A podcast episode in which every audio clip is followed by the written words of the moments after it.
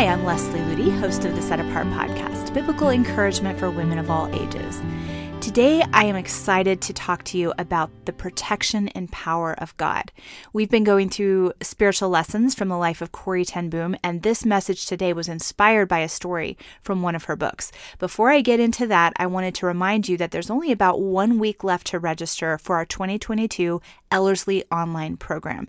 This is an amazing way to supercharge your spiritual life and draw closer to Jesus Christ as you head into 2022.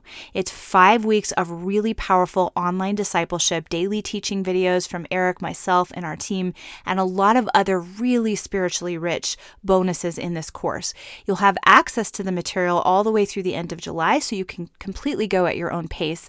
It's wonderful for couples or for families to go through together. What incredible catalyst for life changing discipleship. So, especially if you can't make it out to Colorado this year for one of our in person training programs, I really encourage you to take advantage of the Ellerslie online program. We only offer it once a year and it's available by a donation of any amount. So we really don't want money to stand in the way of your ability to gain this powerful truth. Just go to ellerslie.com and click on Ellerslie Online to learn more how you can register, or you can just click the link in the description of this podcast. I really hope to see you in that program.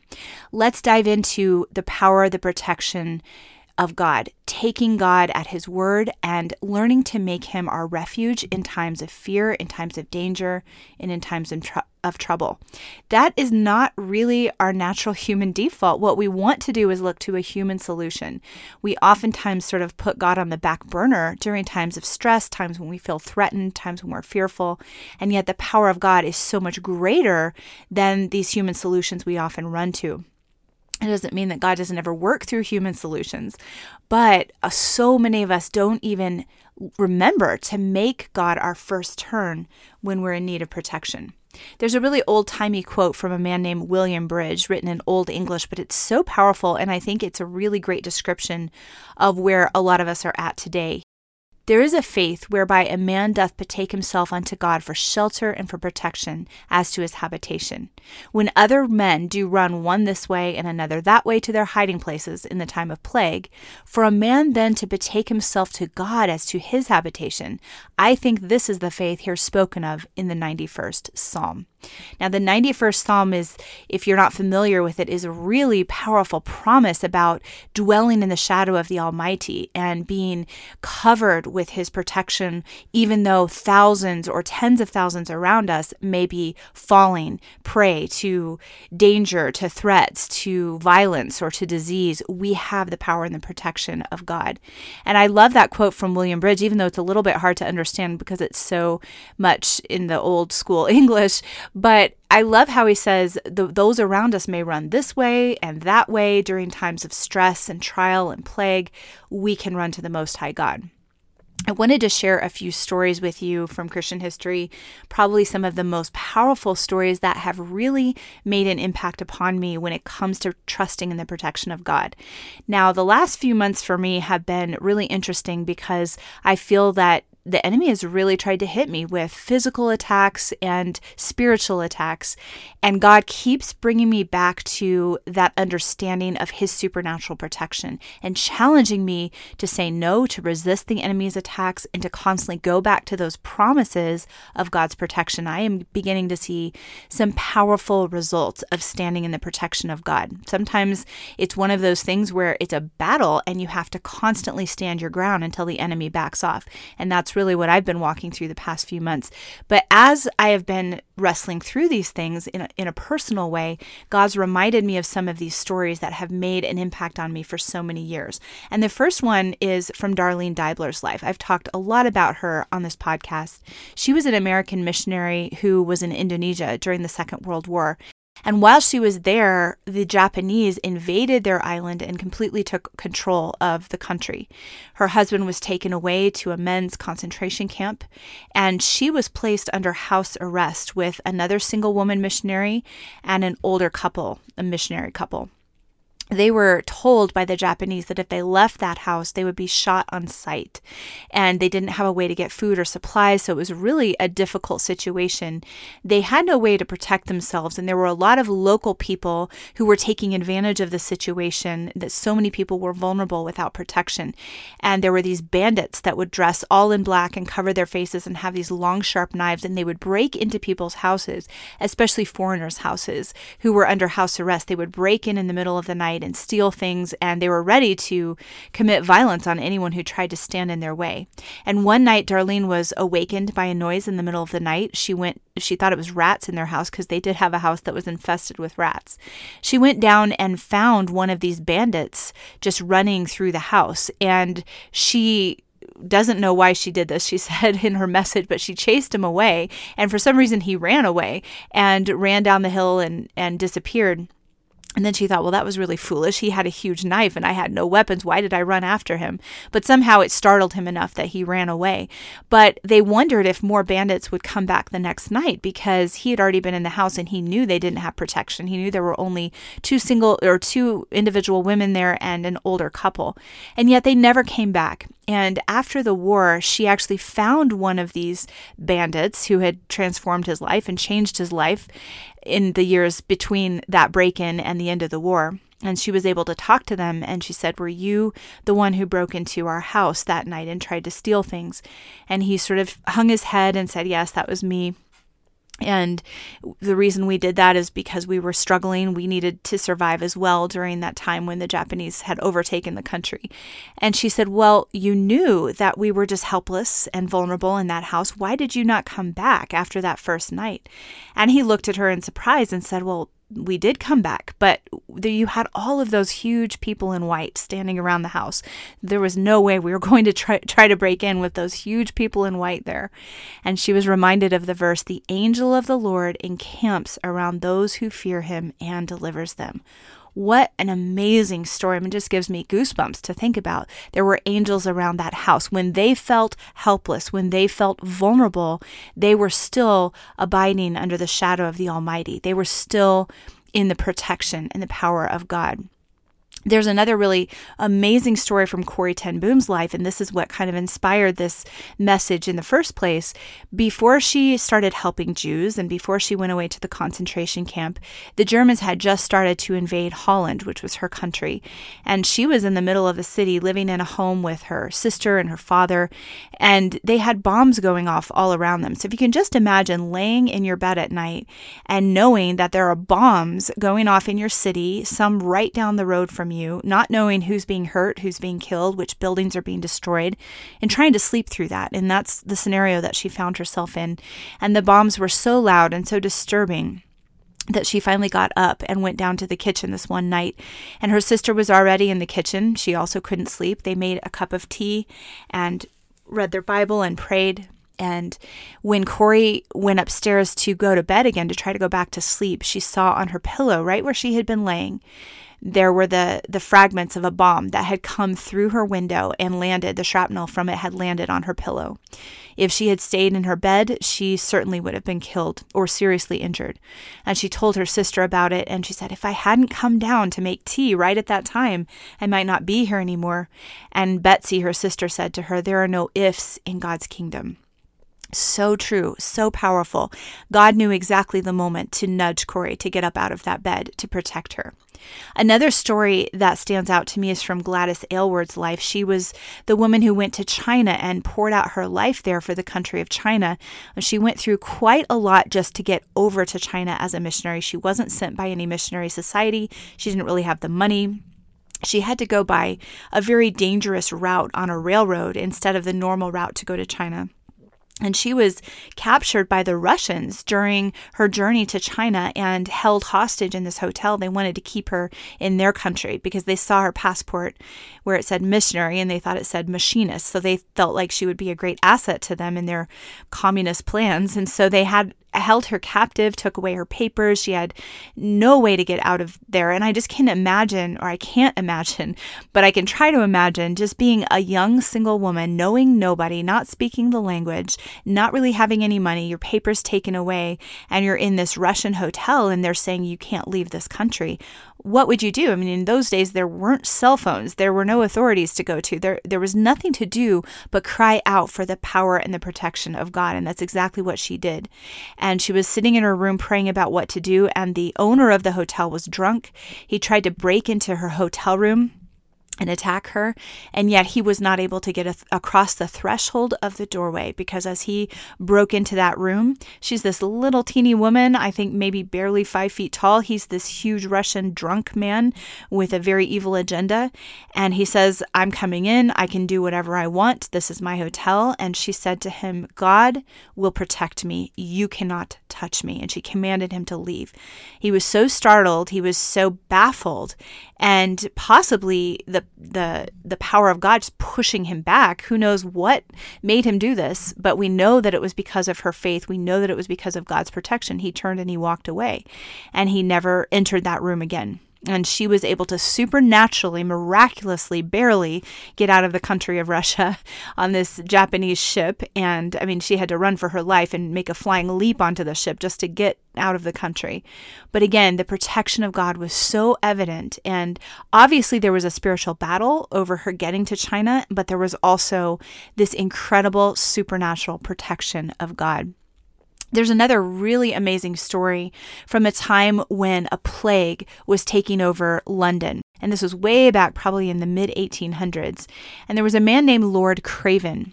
He was a wealthy man, and it says that his house was in that part of town called the Craven Buildings during a time when a terrible plague, a terrible epidemic, broke out in London. And back then, the epidemics were really horrible because people were dying left and right. And I mean, you could even see people, dead people, as you went down the road. So it was just this really devastating, traumatic, horrible time. And as the plague began to grow, his lordship, this is an excerpt from a historical account of this, his lordship, to avoid the danger, resolved to go to his seat in the country, meaning he had a country home and he was going to escape to it to get away from the germs and the disease. His coach and six were ready at the door. That means his his uh, coach with six horses. His baggage was put up and all things in readiness for the journey. As he was walking through his hall with his hat on, his cane under his arm, and putting on his gloves in order to step into his carriage, he overheard one of his servants who served him saying to another servant, I suppose by my lord's quitting London to avoid the plague, that his God lives in the country and not in town. That servant said this in the simplicity of his heart, really believing in a plurality of gods. But that speech, however, stuck Lord Craven very sensibly and made him pause. My God thought he lives everywhere and can preserve me in town as well as in the country. I will even stay where I am. Those words of the servant have now preached to me a very useful sermon. Lord, pardon this unbelief and that distrust of thy providence, which made me think of running from thy hand. He immediately ordered his horses to be taken from the coach, the baggage to be taken in. He continued in London, was remarkably useful among his sick neighbors, and never caught the infection. Wow.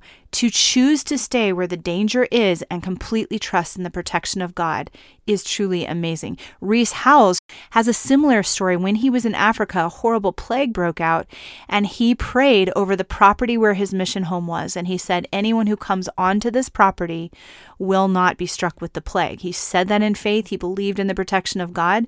There is a boundary of the blood of Jesus around this property. And so all of these local people came onto his property, and no one who was there got the plague. Lillian Trasher, a missionary to Egypt, the woman who started the first Christian orphanage in Egypt, had a, a, season when cholera was breaking out all over the country. And this was a really scary epidemic because she had an orphanage of several hundred children. It was five or six hundred children that she was responsible for. And with cholera at that time, you could be feeling fine in the morning and be dead by the afternoon. That was how violent, how quick, how intense the plague was. So there was really no way to protect yourself at all other than completely be isolated from anyone in the outside world. And so she did not really want to allow people to come and go from her orphanage because she thought, you know, there's no way if one child in this orphanage gets cholera, it will spread like wildfire because I cannot isolate. We, we're in too, we have too many of us in a small space. I can't isolate the children who get sick. And one day a, a, father with his two sons, very poor, had walked miles and miles to get to the orphanage. And she had never turned a child away, but she originally told them that they couldn't come because of the risk of the cholera spreading into her orphanage. And then she felt so burdened that she shouldn't be turning anyone away because this was God's orphanage and she needed to rely on the protection of God. So she allowed them to come in and she said, Lord, is this the right decision? And one of the little boys actually started showing cholera symptoms that evening, and he was dead within a few hours. And she thought, okay, this was a terrible decision. One of these children has died. Now it's been spread to all of the children. But she went to Psalm 91 and she said, Lord, I'm going to stand on the promise of your protection. This one little boy who just came into the orphanage has died from this disease, but I'm going to stand in faith that not one more person in this orphanage will be touched. And incredibly, against all the laws of nature, not one other child, not one other worker in that orphanage was touched with cholera, which was one of the most contagious diseases of that time. I remember hearing about my great grandmother. She lived in the panhandle of Texas during the Great Depression. And she had a large family, quite a number of children, and they lived on a farm in a rural community. And there were people around them all the time who were getting sick with diseases that they were supposed to quarantine for. So you would have like a sign on the door nobody come in this house. They have diphtheria, or they have cholera, or they have this or that. There were a lot of diseases in that time in that area. And of course, it's the Great Depression, so a lot of people were too poor to have medicine or medical care. And my great grandmother would go to these homes because she was a strong Christian and she would serve them. She would bring them food. She would help care for their children when they were sick. And people said to her, You know, this is a really foolish thing for you to do because you're going home to your family and you have six or seven children at home. You could easily spread diseases to them. She did two things. When she would go into the house of someone who was quarantined with a disease, she would pray and she would say, I'm standing in the protection of God. And she would wash her hands with lye soap. Those were the two things she did. She never got sick, and none of her children ever got sick.